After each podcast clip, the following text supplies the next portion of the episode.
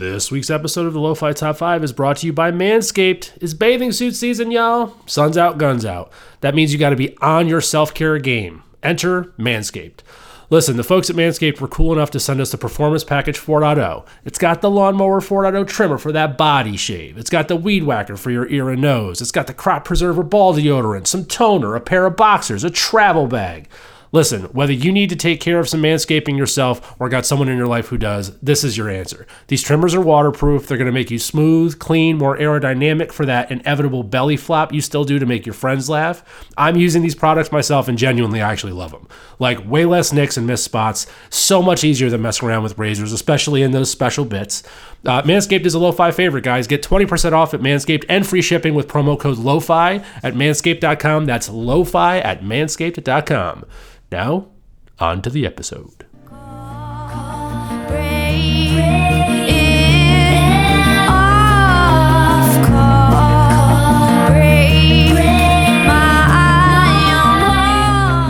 Happy Pride Month, Jer. Hey, hey, here we are.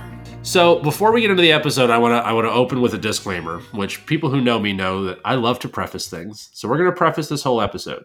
Uh, we're going to preface this whole episode by saying at the very beginning that it is not lost on us that we are two white males. No, that is what we are. Which is how you actually define a podcast is when there's more than two white men in the same room. Uh, so what we're what we're doing today is we're doing the Pride episode. So we we we are both white straight men. And so we it's not lost on us that we are talking about this thing as a pride episode, but I actually think we're uniquely positioned to talk about it because the lens we're taking is the things that invited us in, taught us the most, gave us the most information, just sort of like filled us in in, in a way that we weren't able to be because it's not our world. Um, and I also Right. want to, and we'll start the conversation with representation matters and like really thinking about this, dude. It's still not a deep pool. Like there's just not enough. There really isn't enough. No, no, it's you know it's clear that the tides are changing, but you know I took the lens as I was looking through kind of my movie history of what what basically exposed me to something new. Where did I learn about uh, about a different section of the of the culture of community, etc., or what made me appreciate what their journey might be like? And so some of them, some of the picks this week aren't necessarily like. Uh, um, my my learning or my appreciation is about how difficult someone's journey may or may not have been in different time frames in history of the world and things like that.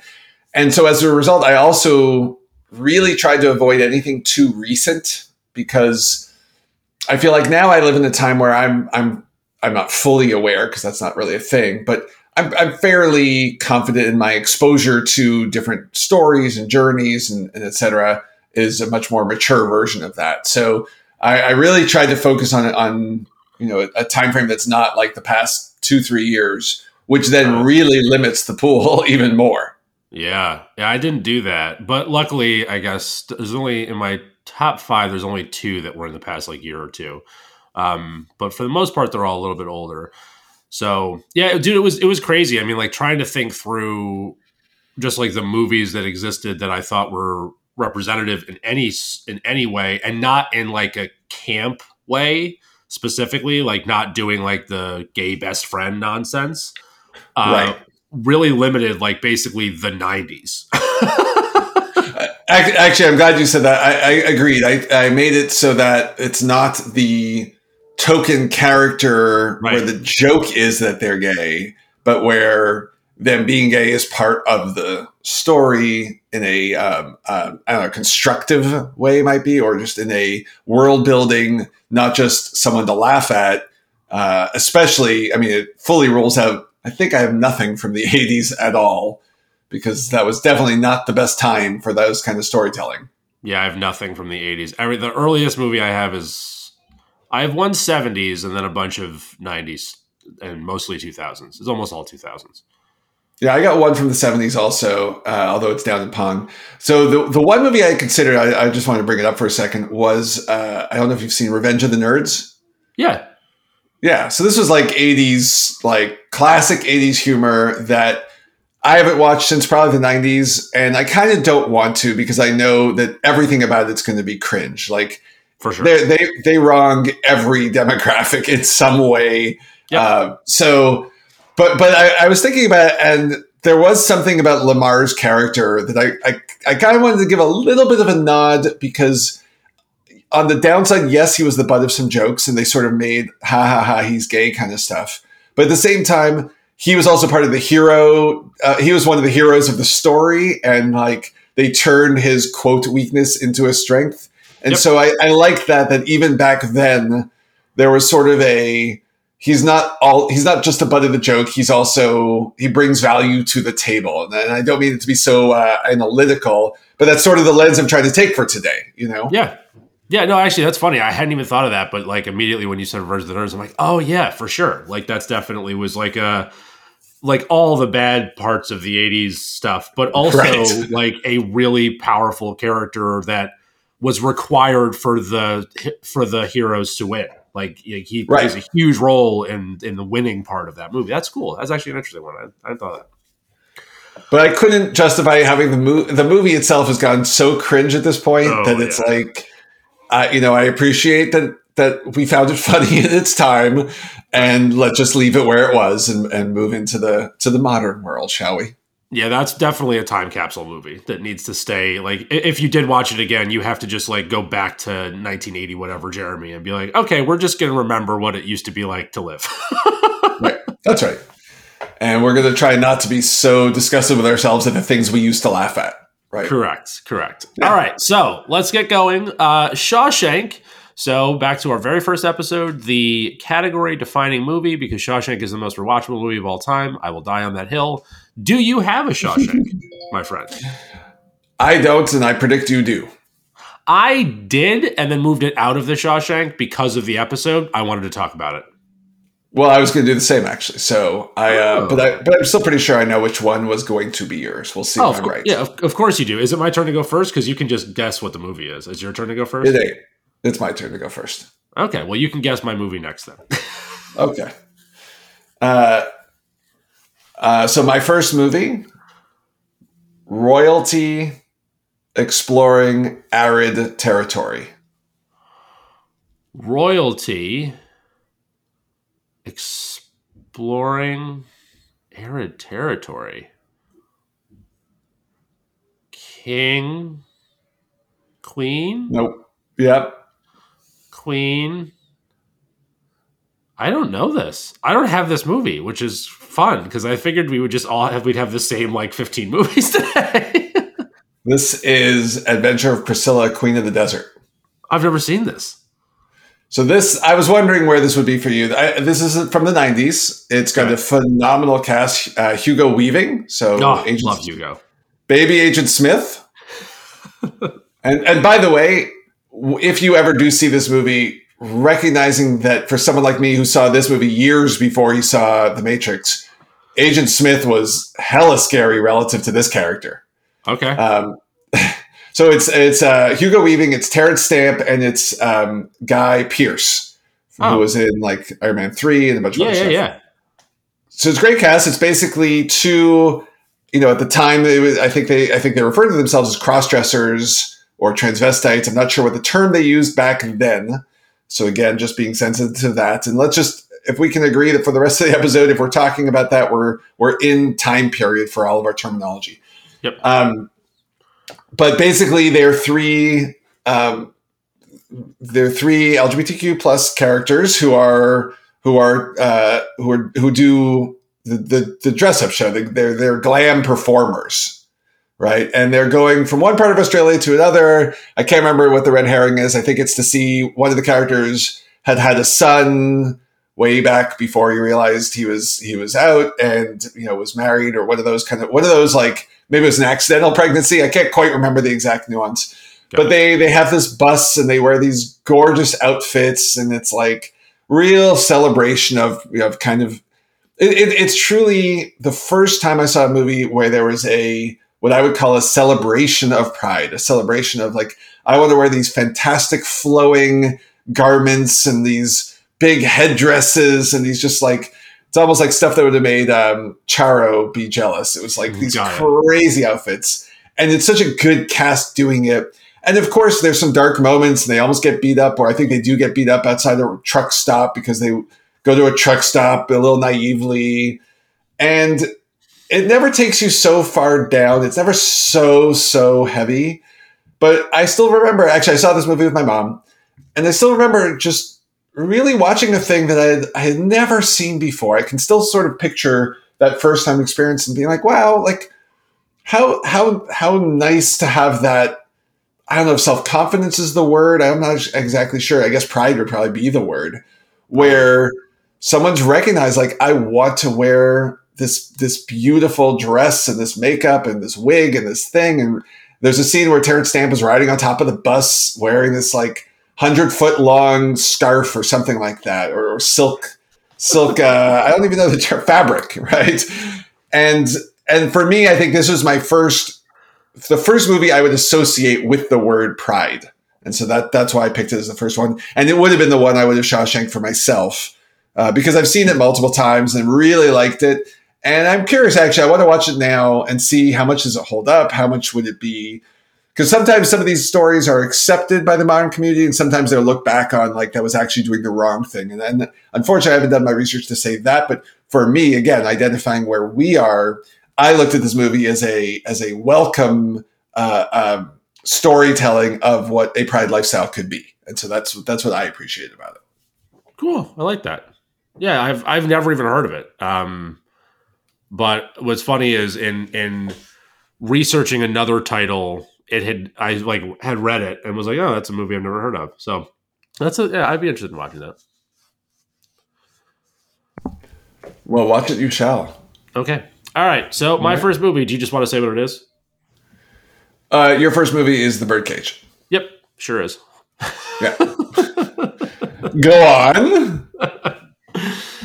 so I I just love this movie so much, and I have talked about it. It's been in one top five list, and I've it's been on a couple pongs for me. Uh, it's been over 25 episodes since I brought it up, so I don't feel terrible bringing it up again. I went back and looked just to make sure.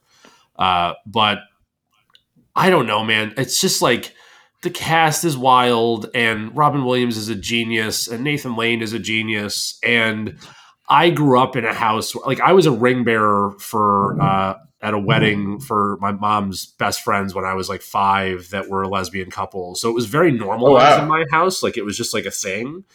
Um, and this movie was like one of my mom's favorite movies of all time. And it was I think is like if you think about 1996, like it was a brave movie in the sense that like it just normalized like this couple, right? Like, and they didn't like they definitely leaned into some stereotypes and stuff, and they had a you know a nightclub and all that stuff. But I think at the time they kind of had to. But more importantly, like it was a loving family. Like this was this loving family. Right. Their son sucks, uh, but outside of that, like as a as a as a loving couple, dude, Robin Williams and Nathan Lane in this movie are so brilliant and so beautiful and so like kind and compassionate and love each other. It was just like a really great love story about like the things that you would do, and it also like spit in the face of conservatives that were like anti-gay, which in '96 there was a fair amount. Um, so it's just a it's a brilliant movie, and most importantly, Hank Azaria. Like Hank Azaria in this movie is so funny and so totally.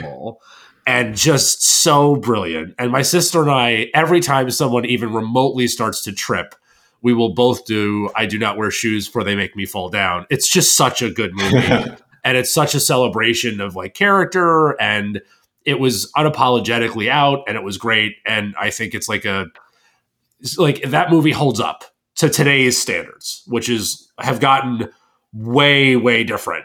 And that movie still is brilliant as far as I'm concerned. Well, I, am glad you brought it up. I had it on the I don't need to put on my list because JT will. Correct. Obviously. Yep. But I actually have rewatched this somewhere in the past 25 weeks because I know the last time you brought it up, I had said, I've got to rewatch this. And then I did. And all I could think what rewatching it is, first of all, I had not remembered the ending whatsoever. Uh, I I had remembered far more conflict than there actually was in the movie. Okay, like far more. Uh, and I agree. By the way, it massively holds up. I think that you could, other than there's no like cell phones and the internet, that movie plays today. Like that yep. is a that is the same storyline. There are still the Gene Hackmans and and about 200 of them apparently that uh, that would have this uh, this same journey. So great pick, totally agreed. Uh, I'm really glad I rewatched it actually because I still maintain it's look it's it's not the best comedy, etc. In fact, other than Hank Azaria, I'd argue that almost everybody in it has another performance that's even better.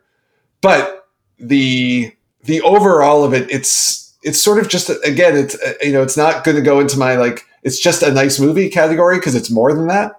But it but it also sort of is. It's it's it's a good story. Yep. Good acting, good cast, fun jokes. Could there are there funnier things? Sure. Is it solid? Yeah, absolutely. Yeah, it's not it's not a movie that you have to turn on, but it's a mer- it's a movie that if it's on, you shouldn't turn it off. It's like right in that it's right in that middle part where it's a brilliant, brilliant movie, but like also like I can see I, I don't think people are like, oh, you know what? Let's watch the birdcage. right. That's right. Um what was the last time you've actually seen it though? Oh, I watch it at least once a year. Nice. So I've seen it within like the past like probably eight months. I, I really do love that movie. It's just such a it's like a it's a nostalgic thing for me at this point. I might I, I'll probably add it more into the rotation after after the rewatch. So I'm going to say that I'm just sticking in the 90s for a moment. Okay. And for this one, I'll say ways to go through doors. Oh, encompassed and not encompassed is what I said. This was a hard one, I think. In and out. In and out, yeah. Yeah, this is a my this is a contender pong for me. Okay. So this is a movie that I've seen just the once, to be honest. I saw it when it first came out. I love Kevin Kline. He's the best. I can't. Yeah, like Kevin Kline to me is one of those actors that if I were the kind of person that when actors are in things, I just see everything they do. He would probably be in my top five list if I were that. If I had that kind of mindset, he, he'd make the he'd make the cut for sure. He's, I think, one of those actors. I think he's totally underrated. I think he could play just about any role. To me, he's JT, you're more sports guy than me. Who's the who is the hands down best utility infielder of all time? Ooh, utility infielder. That's a good. That's actually a tough question, just because shortstop is such a. Was this a Jeter? Like Jeter could have played anywhere. A Rod. A Rod actually did play everywhere, so A Rod's a good example. I think Kevin Kline may well be a Jeter slash A Rod actor. You know, I could see him leading man. I could see him candidly, I could see him in an action thriller. Like I, I, could picture him in in The Fugitive, for example, or a movie like that. I could maybe not a Mission Impossible, but you know, I think he could he could play a bunch of the roles. Actually, I just saw the uh, Nobody with um, the guy uh, Odenkirk. Oh yeah, Bob Odenkirk. Yeah, so Kevin Kline could totally play roles like that if he wanted to.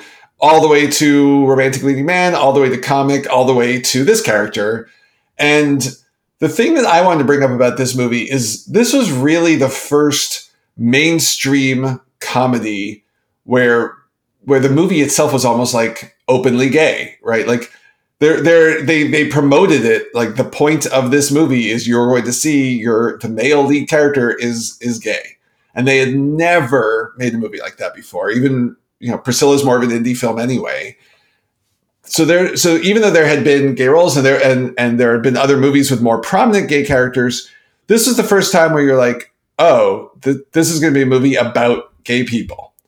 And it's interesting because now you would never do that right? You would never be like guess what? We're making a comedy about a gay man right? Like that's you just right. be like well that's just called a comedy right? Like but at the time it mattered so much and again thanks to your very nice intro to the whole episode as as a straight white male guy watching this movie as a fan of Kevin Kline, I, I you know I couldn't help but think like how the same way it's so great that now we have like Ms. Marvel's a Muslim girl and we have all these different genres, of, not genres, groups of people who get to have their heroes. I, I've got to imagine this hopefully must have been just so um, so so welcoming and accepting to so many gay men who who have probably lived lives like these characters and never got to talk about it and never had their story told and never got to see someone like them on screen as the hero as the protagonist. And granted it's just a comedy so it's not it's not like the biggest you know character arc or villain quest or whatever. But still that representation as like a a main box office draw kind of movie. Uh, and I think I think this movie really really mattered. So that's that's that's how it made. Unfortunately, it's really not the funniest movie. It, it's it's it's not Kevin Kline's greatest performance. Matt Dillon. I mean, the cast is amazing. John Cusack, Bob Newhart. It it. I'll be honest. As a movie, it's okay, but as well, yeah, as what it meant, you know, a triple plus. Yeah, that's that's great. Yeah, Kevin Kline's the best. I love him. Uh, I even loved him in a movie that you absolutely can't stand, which came out around the same time with Will Smith. Wild Wild West. He was so good in Wild Wild West. That movie is such trash, but he was so good in it. Um, Oh, it's funny, like, well, he had his day with King's Speech, which is great. Um, but also, like, I, I can't believe he hasn't found his way into like the Kingsman. Like when they did the American version, like they used Jeff Mm. Bridges, which is great because Jeff Bridges is brilliant. But like he totally, I thought would have been great in that. Like he would have been perfect. And I love Kevin Kline; he's great. And this is a very, this has like all of the '90s feels like as a movie. Oh, Like, yeah. all- it's like a very placed squarely in the '90s sort of. Like this movie would have had a laugh track if they let it. Like it's, Right. it has that kind of feel, but it's good. It's a fun movie though. It's a fun movie, and I do think I agree. Like the reason it was in contender prong for me is because I don't remember it all that well, but like I remember two or three scenes from it, and he's brilliant. So great pick. did you uh, do you watch Bob's Burgers?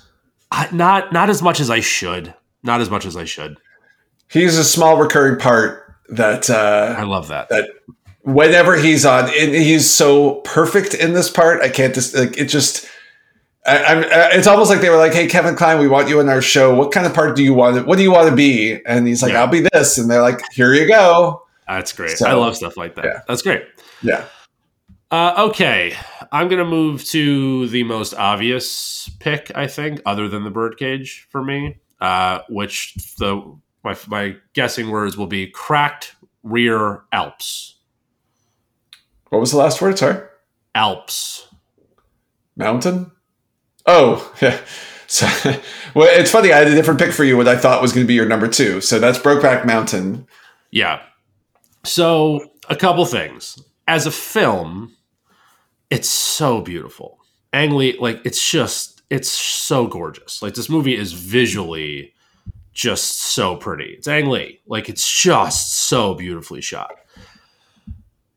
Now on to the subject matter. Like this you want to talk about like representation mattering. Like this movie i like i remember and maybe it's this this is definitely like my millennialdom showing up but like this was 2005 like i remember this being a big deal. Like westboro baptist church like protesting and that whole nonsense and like a bunch of people being outraged about it.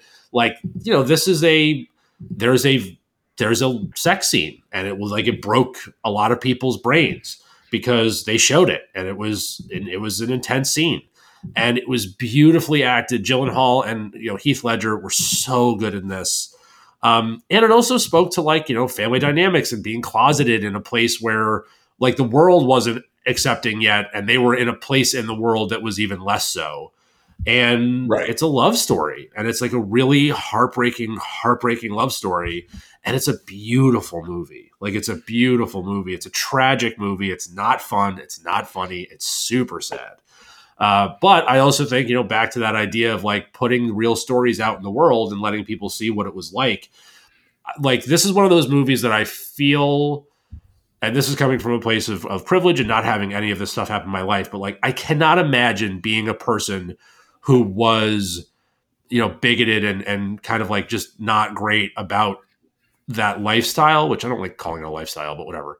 Um, and watching this movie and seeing the hurt and pain that, that these these two actors so beautifully portrayed and then walking out of the movie feeling good about yourself. Like this movie i feel like had to change somebody. Like somebody walked out of that theater and went no i'm not going to be like that anymore. I i like that it was such a gripping version of what happens when you're a like a not great person. I don't know. I just think it was like it's a it's a really really beautiful film Yeah, I, I hear what you're saying. My, my general assumption is that the people who are that way wouldn't actually think that because that's part of why they are that way. But what do I know? And I just want to focus on the good people who are Yeah. accepting and etc. Yeah, I just so, I really feel like I would be interested to know. Like, I feel like this is one of those movies that could have changed somebody. Like, I bet if I interneted Brokeback Mountain changed my opinion. Like, this movie was shot, I think, with great intentionality to show you the bad part. It wasn't a celebration. It was a it's a horror story, right? Like, it's a really hard movie to watch because it's sad, man. Like, it's a bummer, right. and they don't cloud it with comedy, and they don't make it worthwhile and they don't show people living in their truth. It's the opposite. Like it's it's what a lot of people were going through and it's brutal, man. It's brutal and it's so beautifully done and back to the beginning of the episode for us, right? Like it was impactful. Like I remember watching it going like, "Oh gosh, like you know, it was very much a part of my life. Like I grew up around a lot of people who were in the community, and it was fun. And like I, I it, it, even for me, it was shocking. I was like, "Oh, this sucks, dude! like, like this sucks. I don't like this." So, Brokeback Mountain. well said. Yeah, I, I, I'm sure it has affected some people. Like everything affects. You know, the good news is that even even if it only is like one person per community, it's that one, right? Yep. So yeah, the thing that always makes me sad about thoughts like that is there was that story. I can't remember what her name was, but the wife of the former treasury guy uh, basically was taken around where where all those migrant camps were on, on the in Arizona and was asked something like, Do you think we should treat these people better? And she was like, No. And it was like seeing people living in cages and stuff, and you're like, Oh, so I guess bad people truly are just bad people. And that's yeah. that. It's some like, bad people are just I, bad people. Yeah. I like to have hopes, but you know, let's let's stay hopeful. But this next movie actually is going to be another heavy one. I'm going to follow your heavy with my heavy. Okay. And uh, I have nothing too clever other than cream cheese. Cream cheese. Cream cheese. Oh, breakfast liquid? No. Hmm. Cream cheese. I don't know. I'll, I'll add the word steak to the end then. Oh, okay, yeah, okay, Philadelphia. there you go. Cream cheese steak. what oh, Philadelphia? Philadelphia cream cheese. Oh my god. Okay, like literally that that took me forever to put that together. It just didn't. I'm sorry. That was a good clue, and I'm an idiot. That's okay. You, your kids aren't yet at the bagel and cream cheese for lunch almost every day stage, so. Uh, we're we're an everything bagel house, man. Uh, almost every morning, somebody's having an everything bagel with cream cheese. So yeah, I should have, but we we don't buy the. Okay, it's a, it's a great. I'm an idiot. Just go ahead.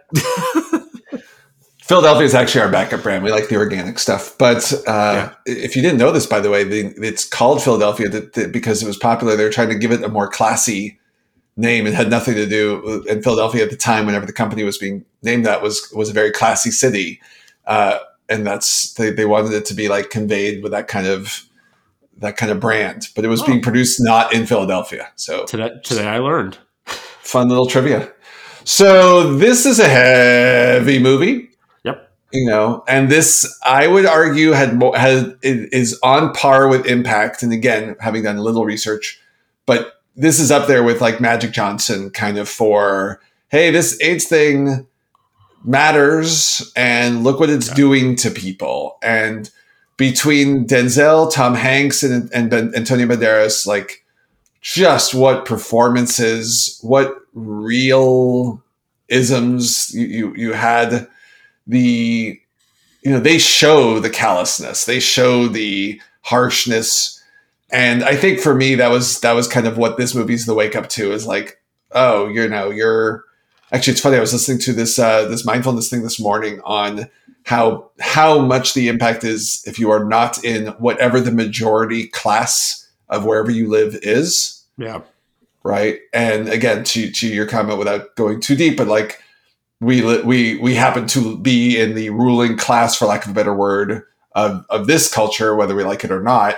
Um, this was one of those movies where you're like, oh yeah, I could see that if you're not in that kind of mainstream norm core classification of the world, you don't get the same treatment, right? And so seeing Tom Hanks, you know, not getting the same treatment, not you know, the moment that it's AIDS and the moment that it's, he's gay, it's just this like for me, I think there's a certain ripping off the band-aid of like, oh, that's not the same as when I go in for my allergy test or whatever mm, completely right. facile thing I have to deal with in life, you know?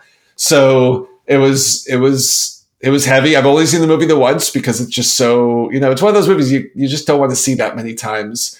I can respect and appreciate it, but this was again a like rap you know two hours of good learning and exposure and and I think it, I don't know if it holds up as storytelling, but I would wager that it's a movie that should be rewatched.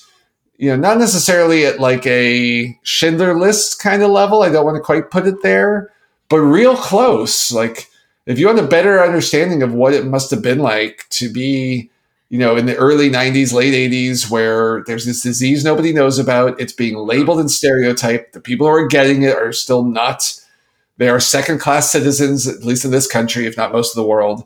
Like it's a it's an important it's an important time frame to remember from these angles as well. I guess is the way I look at it. Yeah, I think that's really well said. So this movie was in contender pong for me only because I have not seen it in a long time. And to be if I'm being honest, the thing that sticks out to me more than anything else is actually is sorry, my dog is barking. I can't stop that. Uh, is, we love dogs. Your dog can bark all day, JT. Uh, the thing that stands out to me more than anything from this movie is actually Tom Hanks' acceptance speech at the Oscars. That's the thing that I remember the most from this.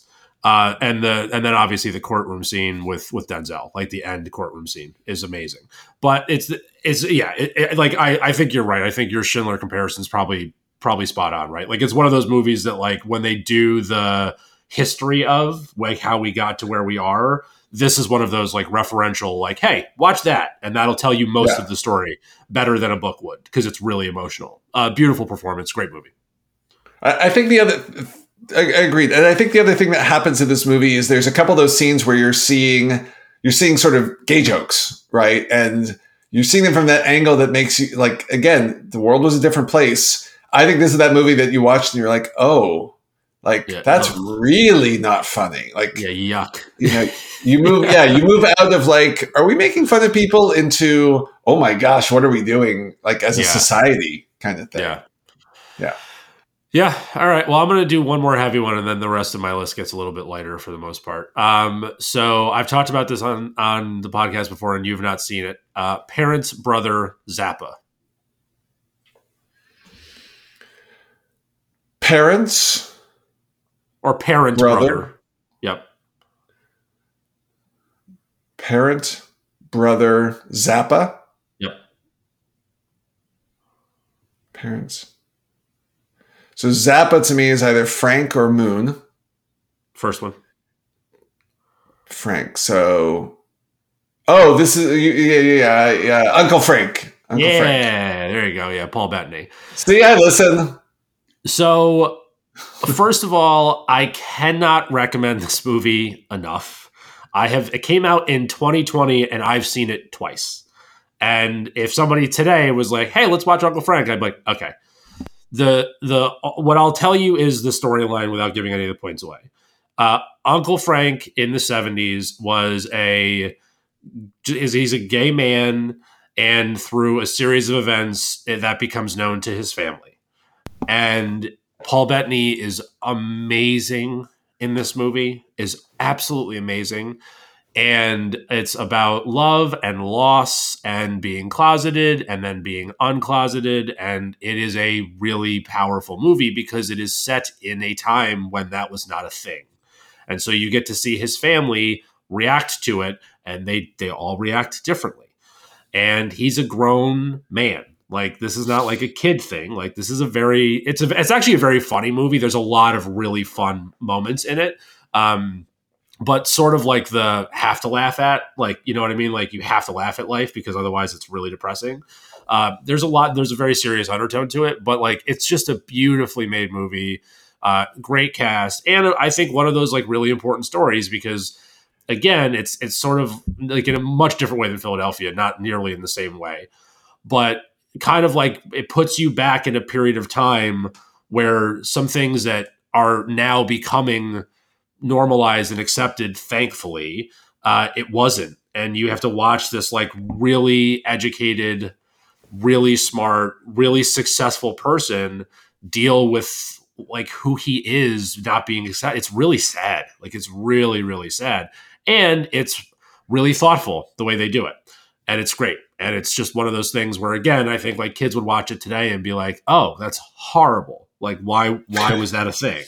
Uh, which is good. Like, I think it's important to have a memory of where all that stuff came from. So, please watch this movie. It's so good. It's also just like a really beautifully done film. Nice. I uh, I will try to re. I think it's on my. I know it's in my list somewhere. So, it, with you know about three hundred other things, will sooner or later get watched. Sure. My next one is my last sort of heavy one for the list. It's the. I'm going to go with copying Monopoly. Copying Monopoly. Uh, do not pass go. Do not collect two hundred dollars. Maybe mimicking Monopoly would have been slightly better. Mimicking Monopoly. I really don't know what this is. This is the imitation game. Oh, okay. So I have this in Fast Five. Imitation. Why? I don't know if I get the clue. Imitation copying. Monopoly's a game. Now I get it. I'm having a bad day. or they're bad clues. The truth No. lies somewhere between. I think it's me. I had this in Fast Five. Yeah, this is good. All right, go on. So for me, this is again the uh, I, I have this here specifically around personal awareness. You know, I I just didn't know. Like we all knew that in the past, this entire community was at best ostracized, at worst terrorized. Yeah. And this is an interesting one because it really takes a absolute hero and shows their journey that that was not received quite so heroically. Brutal. And and if you ever need the how bad can humans be? It's the this guy just literally saved the country or the work he did is highly correlated to you know the successful defense of the British Empire Yep. right? And then basically they were pretty fine with him just dying. Like Yeah. that's that to me is the whoa, like you know, it, what have you done for me lately? Like, I mean, the, the it's it's awful. It's just an awful, awful story, and it's important, and it's important from so many angles. Because one of the things that's so great about this movie, not only are all the performances great, and it's telling an important story, there also is a lot of credit where credit's due happening in this movie. So there's reference to Bletchley Park and the women who are so important to the to the solution, and Turing himself, who Cumberbatch portrays phenomenally. So It good. is- Yeah, so good. Yeah. Up it is up there with I will make a weird comparison. It's up there with Pirates of the Caribbean of the only two performances of Keira Knightley's that I truly adore. yeah, I was, I was actually going to say the under like. So Mark Strong is was also amazing in this. I thought Mark Strong was He's, so good in this. he's this. great. He's so good. I wish he worked more. Well, he does work. I just I wish he got more stuff. Wait, I got it. I got it. Ready for the ready for what we want? Yes. Brought to you by the Low Five Top Five. Starring Mark Strong and Clive Owen. Oh yeah. Anything.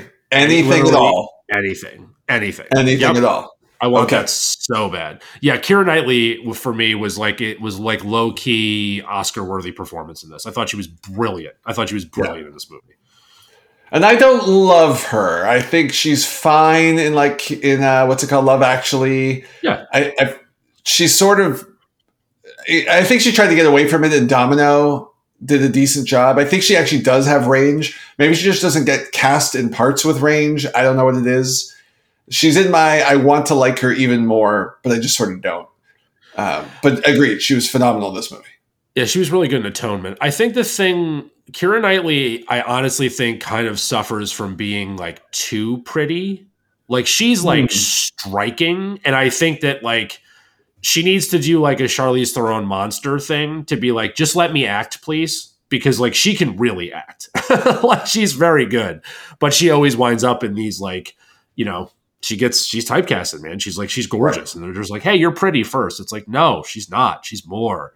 Uh, but yeah, this was actually, I'm like, and, and I'll admit this embarrassingly, like I didn't know a lot of the Turing stuff. Like I knew who he was, obviously. Like I knew a lot about who, what he did, but all of his personal stuff was kind of like I never read the book. I didn't do any of that, and so like watching this was like really hard. I was like, oh, this sucks. And then also the fact that like it, it's not maybe it was for other people but like in my world like he would come up but they didn't talk about like the tragedy that was his personal life it was always just like oh yeah alan turing was this like brilliant guy mathematician dude who fixed this thing they're not like oh and by the way like we basically let him kill himself like we almost drove him to suicide like oh that's part of that's a big part of the story i think like you should probably that should be included yeah. that's the uh right like and, and that's the interesting thing and i think that's part of part of the struggle of our time is those those we've got to stop sanitizing some of these stories. Yep. Right. And for sure. And we're clearly seeing that struggle, at least in this country, and hopefully, hopefully not too much longer. But um, let's move on. Okay. To next one. Next. A little bit lighter, and then I'll I'll end with my lightest one. All right. So five words, or well, four words technically. Children doing just fine. Oh, the kids are all right. Yeah. Did you see this movie? I did, and I'll be honest. It, it, I, I, I knew it was up for consideration, and and I went re I, I, did a quick like rereading of the synopsis. I was like, no, I didn't like this movie, so I'm not putting it on my list just because of topic. Interesting. So, okay, so I actually did like this movie because I thought it was um, it was lighthearted, but it was fun. Um, also hit close to home in the sense so I grew up with a kid who had a very similar situation to this, where like uh, mom was married for a long time and then uh, fell in love with a woman and sort of like you know lived on my block like he was a neighborhood kid. Like I actually still am in touch with him. He's a he's a great dude. So it was like I, I thought this one for me. The reason I wanted it in the top five. It's an okay movie. There's some really funny stuff. I mean, Annette Bening and Julianne Moore hilarious. Mark Ruffalo is great. Uh, but the reason I wanted is because like I thought this told a interesting. It's a, it's an interesting family dynamic that doesn't get explored a lot and I thought it did a. It felt like it did a, a just job of sort of showing the some of the intricacies of this kind of family structure. And I always like, you know, because of my background, I always like when people sort of explore different family structures and how families are made and how they they come together. And I, I like when they do that.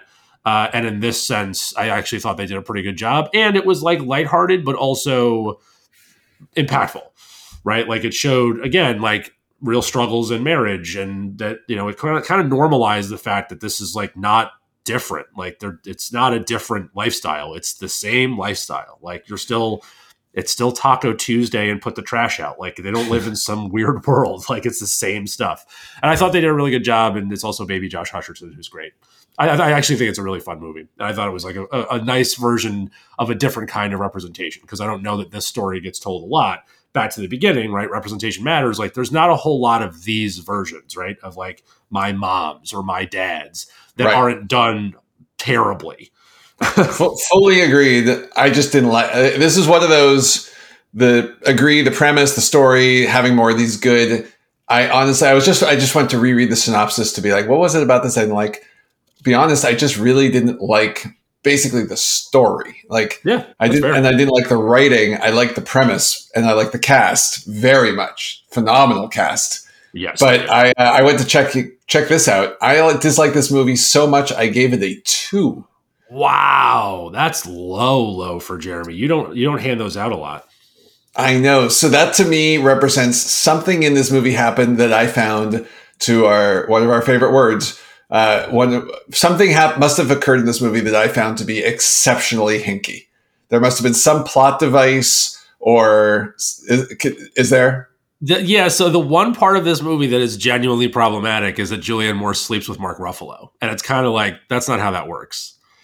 Maybe, maybe that I, I honestly can't remember, but for me to give a movie under a five, it means there's some bad. basic there's actually no i, I penalize movie i penalize movies that get too hinky. When there's like something like that where i'm like there's absolutely no way that character does that thing. And that thing is super central to the plot. Like a good example is the idiot plot moment in shrek is when the uh, when the princess overhears shrek and donkey talking right? It's an idiot plot moment but it's also plausible that she, not knowing them well, could have overheard something, dot, dot, dot. So I don't like it, but I sort of accept it in the journey. Whatever happens in the movie where it's like, I don't like it, I don't accept it, and it is core to the story moving along, I'm like, no. So it probably didn't deserve the two, but that's what I gave it. I, I like when you're strong. I like when you. I like your strong opinions. Thanks, buddy. Strong. What's the strong opinions? Strong convictions, loosely held. Yes, that's right. right. That's the thing. Yeah. All right. For my last one of the top five, I'm going to give you.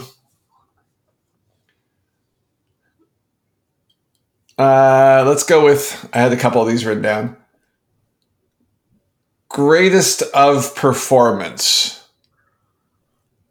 Greatest of performance. Greatest of performance. Performance might have been the wrong word. I don't know. I don't know. I don't know. Spectacle. This is best in show. Oh man, Christopher Guest. How did I miss that? I totally forgot about this movie. So Best in Show is not one but two different couples, uh, yeah. a lesbian couple and a gay couple. Oh, and man. what I like about this is that they are so normalized and part of the story. Like this is basically the opposite of the Priscilla story, where now we are 20 years later, and not 20 years later, the movie's filmed only a few years later, but it's like, yeah, these are people. This is how they live. This is, you yeah. know, and they have their little eccentricities and uh, I know I never remember the name of the actor, but the guy who plays Corky is it Corky? Who's like the, the super precise with all the outfits. He wears like he has this walk. Uh, gosh, I can't remember the actor's name. I love him because he's in all of guest stuff. He has a great bit in, in Arrested Development as Wayne Jarvis. Anyhow, the whole uh, you know Jane Lynch in in her in, as the trainer. I mean, it's so well done, and they do the right version of acceptance slash joking, right? Like there, I don't remember the exact phrase, but basically part of the whole thing about humor working is when they, when, if, if you're accepted, the jokes are okay, right? It's part of why humor's gotten so dicey today is all of a sudden we look around and like, oh, maybe not all these people are as accepted as we thought they were. So making these jokes is, is sort of not working. Uh, as far as humor in general, right? Like making fun of anybody these days has become you know you're you're blank shaming for whatever they are right like ah he's got too big a forehead. Yeah we're five head shaming you know um, this movie i think goes does it perfectly. It's like we're, of course we're accepting these these these gay lifestyles. Of course they are. Of course they're normal people. Of course they're living loving happy fun lives making fun jokes.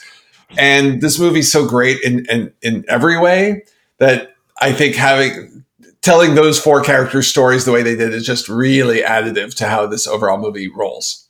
Yeah, this is a great pick. Well said, and I'm, I'm bummed out I missed it. All good. I always share with you, buddy. Yeah. Is it Bob Balaban? Bob Balaban, yeah.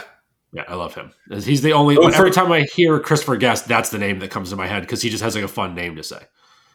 He's got a great name to say, and I will tell you, throughout the 90s because of his uh, cameo or, or bit parts in Seinfeld as the NBC exec. I still think of him as like Bob Bal- Bob Balaban is actually an NBC executive somewhere. yeah, nice. All right, my last one uh, is very recent. Uh, Adore Garfunkel partner. You probably didn't see this. Love Simon. I have not seen it. It's actually on my list to, to see, but I have not seen it yet. Okay, so I don't want to say too much about it. Um, it's so Nick Robinson, by the way, was so good in this. Like, I really liked him. I hope he does more work. Like, he was very, very talented. Um, it's a really, really, it's it's a modern day sort of terrifying love story, and it's just it's it, it is like it's like I cannot imagine. I don't know, man. Like I, you know, I can't imagine doing this now. Like I can't imagine having to like do dating and finding yourself and all that stuff like now because like I had the internet, but like I had the internet on dial up. You know what I mean? Like I, I remember the AOL sound. So like it was there, but like social media wasn't the thing. Like having to do that now, Love Simon is a really, really fun and clever and exciting exploration of that. Um, and it's just really it's it's really thoughtful and it's very sweet. It's a very very very sweet movie. Um, but it also tackles some like, you know, some real stuff. Like it tackles some like really hard things that, you know, specifically members of the LGBTQ community would have to go through. Um, which is, you know, it's, it's, it's, it was, it was enlightening. It was like kind of a thing that unlocked new fears for me, for my kids. So it was very good. It's, it's a great. You should watch it. It's, uh, this is like totally good with the kids too. Like this is a good like watching Oh, with yeah? the kids because there's some yeah there's lessons in this um, that are not like hammer and nail. Like there's some like really subtle messages, and then there's like a there's one big straightforward message, which is like really good. It's great. It's a good movie. Nice, nice. Well, I think we're at our pong uh, pong time. We are. All right. Uh, well, I already had. So I'll just. Well, I'll move it to the bottom of the list. Okay. So top now will be across the United States. Don't know. Transamerica. Never saw it. So it's Felicity Huffman. She's amazing in it. It was definitely the first mainstream movie with a with a transgender character, and just as a personal, it's it's a brilliant movie. A little a little heartbreaking, a little tough, but but great. funny thing though for me is one night my wife and I were you know we're just pre pre kids. You know we watched we still watch tons of movies and everything, but I remember I was chatting with my mom and asking for any recommendations. We were looking for like I think we had either a rom com or something lighthearted, and she had suggested Transamerica, and we're like, okay. So we go in, and, and it's clearly going to be about a, a, a transgender character, and we go into it expecting it to be like you know maybe Priscilla, like maybe this lighthearted, you know, road trip journey. It's super heavy. It's not a comedy because let's be you know we said this before, but a, a any if the genre is two things, if one of them is comedy and the other is something else, it's the other. So if it's a comedy drama, it's a drama that might make you laugh from time to time, Right. right? A comedy thriller is a thriller with some fun jokes, you know. So this is at best a drama comedy because there are some fun jokes, but it was not quite the lighthearted rom-com evening I think the this is going to go up there in our uh, our, our worst date night expectation setting uh, since Breakfast at Tiffany's. Oh boy. Okay. Yeah. Fair. Yeah, yeah. There you go. Okay. All right. Uh, breakfast pastry, young female. Breakfast pastry. Is this Danish something? Yeah, the Danish girl with Eddie Redmayne. The Danish girl. Did you see? I never this? saw this one. Nope. Oh, it's good. It's good. So this is like a early exploration, 2015, right? Early exploration of somebody from the early 1900s who transitions and Oh. is still in love with their partner who's female, and it's beautiful and real depressing and sad. And Eddie Redmayne is such a good actor. I it's yeah. I like Eddie Redmayne. I haven't seen. It's really good. So, slow song in an Alabama evening. I I, lo- I love this clue. I have no idea what you're talking about, but I like it a lot. Well, it's missing some of the slow song person Alabama evening.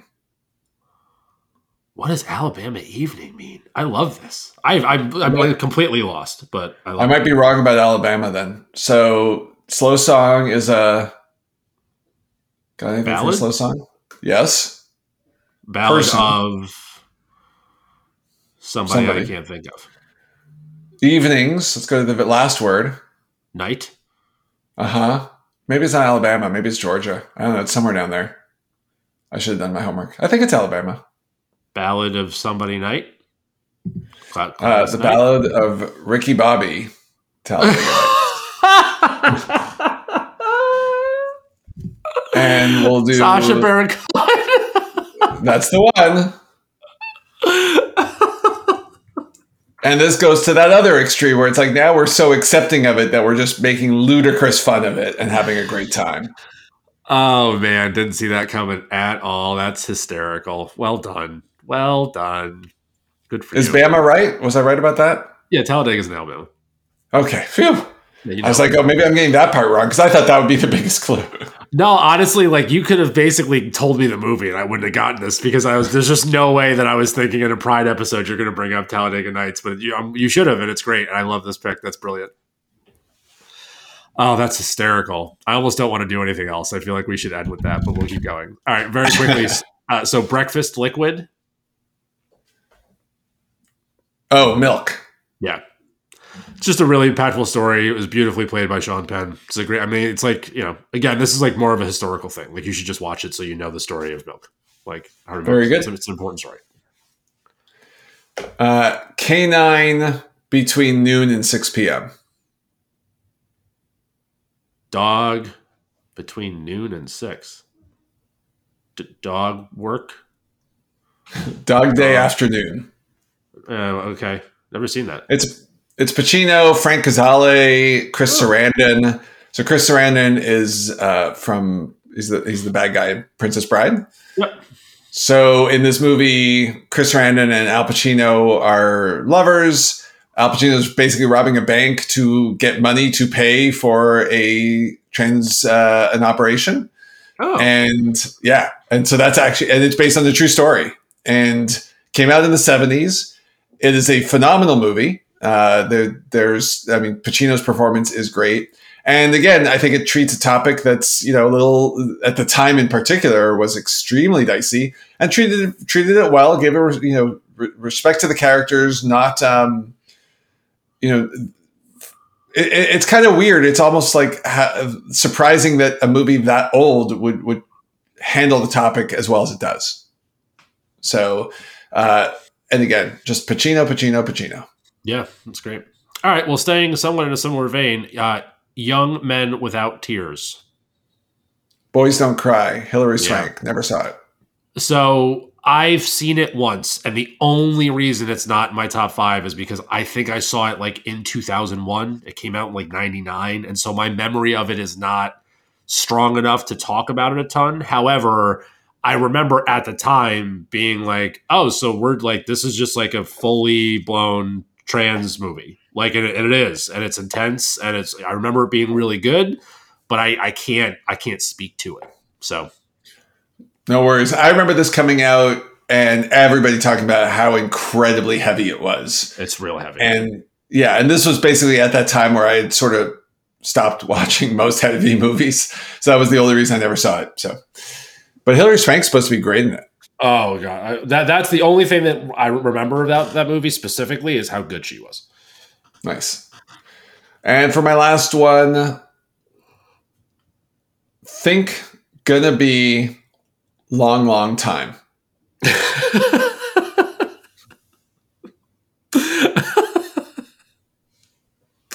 I don't know. And I think it's gonna be a long, Oh, long Rocket. Man. Rocket Man. I didn't see it yet. Oh, it's very good. Uh, I, I, in every way, and I, again, I think so much of this is his personal journey and a lot of his relationships, and you know, again, uh, just an, an awareness that that I had not previously had, and I think again, treating the subject material very well. And man, do I love Elton! So, uh, what's his name? Can sing, by the way. Tyler Egerton, I think his name is something like Taron, Taron, that. Taron Egerton. I love that kid. He's in the movies. He's in the Sing franchise too. He's great. He's great. Well, the story of this movie is that because in the Sing franchise, he covered "I'm Still Standing." Yep. That's how he got to meet Elton, and that's how they made the movie. Which is so sick. Yeah, it's sick. Yeah. You got to watch this one to the very end, though. There's a scene where they they recreate the "I'm Still Standing" video from the '80s, Yeah. frame for frame. Oh, dope. Okay. I it- Yeah. this so my mom kind of was like she just didn't like it, and I really trust her in movies. And she's like, I don't know. She's like, she's I did not like this movie, so I, I've kind of like not watched it because of her recommendation. But it's it's on my list of things that I know I will eventually see. What what I would say is it's not in a lot of ways it's not really the Elton story I wanted, Right. but it's it's the Elton story I got, and it's a good one. Right. It's a really, really good one, and it's an awareness that of of his heart, the harder parts of his career. But it, uh, I, I understand why it's not as likable a movie because it's just not. It's it's less fun than say Bo- Bohemian Rhapsody is pretty fun. yeah. Rocketman's a little, yeah, Rocketman's a little darker, and deals a bit more into his drug problems and, and, and those kinds of things. Okay. But I think it's I think you'll I I think you will like it. I think this is one of those cases where you and your mom might not agree on the same movie. It's happened. All right, my last one. Uh, I wonder if you've seen this. This is definitely more in your world than my world, but this might have been during the time where you weren't watching movies like this. So, uh, personal Midwestern state. I'm guessing this is my own private Idaho. That's correct. Never saw it. okay, so this is um, Keanu and River Phoenix, Gus Yep. Van Zant, and just a really good. It's like a it's a it's a Gus Van Zant movie. Like it's all the things that you would expect it to be. It's all those things. Nice. Yeah, this I believe this is what midnight like 95 ish when this is Ninety around then? one, I think. 91, 91. 92. Early. This is probably about when I'm working in a video store and seeing almost everything coming out. But I don't know why I didn't see this one. Because I did. I think it must have been a little too soon. Like a little little before by the time it was video store time, I don't think this was was uh was on the walls anymore. That's fair. So I so I'm going to make a really weird correlation here, which you will appreciate. Uh, so you know that I am absolutely obsessed with Harry Styles, and I think he's generational talent, and I cannot get enough of this kid. Uh, he the aesthetic of River Phoenix in this movie is a lot like what Harry Styles is now. Just like the the, the hair, the floppy hair, and the the way he dresses. Like there's a lot of like he, I don't know if he's intentionally pulling from River Phoenix, but like strong, strong. Yeah. Yeah. Are you excited to see him as Star Fox? I love him. He really can't. The only thing that I don't love about him is that he played a role in Olivia Wilde and Jason Sudeikis no longer being married. But uh, other than that, I can't wait for him to do anything. I think he's so much fun. I think he's great. Nice. All right, so we got our Fast Five. I've already mentioned one, which was Bohemian Rhapsody. Uh, I'm going to throw Clueless in here because even though Christian is almost the we have a gay friend joke Yeah. character, he's but they also sort of give him a little more than that, and I and, and I, I think that's okay. And then lastly, I had Shape of Water, which uh, where where the neighbor I haven't seen it. you know it's it's a weird movie and and in a lot of ways it's a storyline this is going to sound funny because it's a highly original story that you have seen before That yeah. The, so the only reason I want to see it is because of Del Toro, and I otherwise I don't want to see it. So like I, I'm gonna watch it. I have it. Like it's a movie I'm gonna watch. But like every time I sit down, I'm like, oh, let's watch a movie. I'm never like, you know what I want? Fish love. It's just not a thing. Like it's not a thing I want to watch. yeah this, this i would guess this is a you could probably predict most of the movie Yep. um you know it's it's sort of in the category of why i didn't bother watching avatar i'm like i bet it's brilliant and gorgeous but i kind of feel like i've seen it before Yeah, yeah, yeah. That's right. Uh, so we've we've done all of the ones that I had, with one exception, and then I want to talk about one movie really quick. So Rocky Horror Picture Show. I feel like we just oh like deserves a nod because Tim Curry's the for best. sure for sure So- great great little catch And so the one that I wanted to bring up is uh, To Wong Foo. Thanks for everything. Love Julie Newmar. So that's never saw it by the way Okay, so I have seen it like more than once and like remember it a very particular way. But like in Uh, thinking about it, go ahead.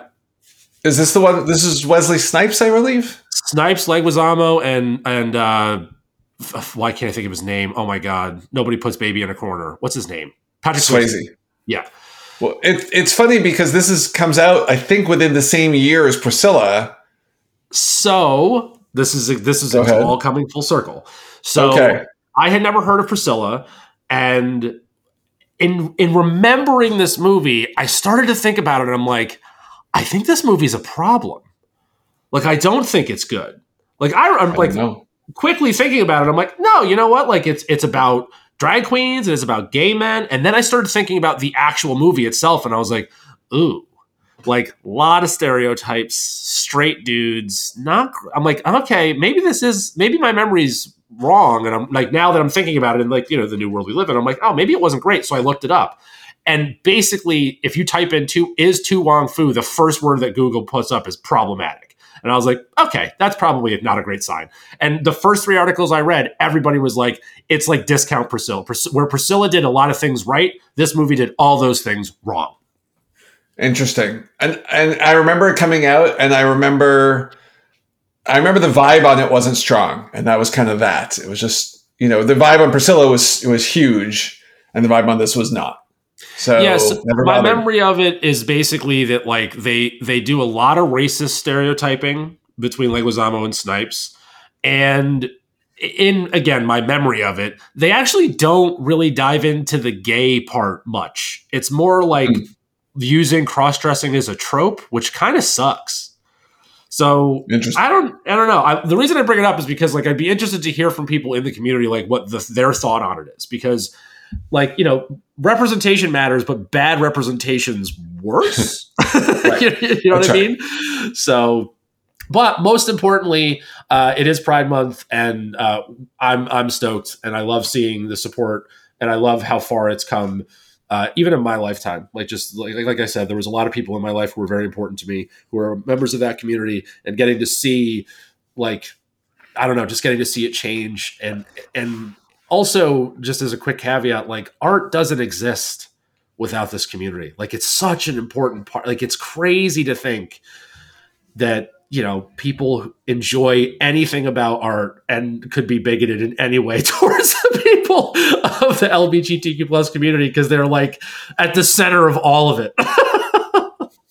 Yeah, my my whole thing has become like I've really reduced my narrative to at the end of the day, there are a lot more of us that accept that everybody on this planet deserves their rights, their freedoms, their liberties, their love, their everything. And to those of you who think that uh, they don't, there's less of you than there are of us. Yeah, and, and less and less by the minute. So happy Pride Month, and uh, thanks for listening, y'all. See you next week. I think there's something you should know. I think it's time I told you so. Something deep inside of me, someone else I got to be. Take back your picture in the frame, take back your singing in the rain. I just hope you understand. Sometimes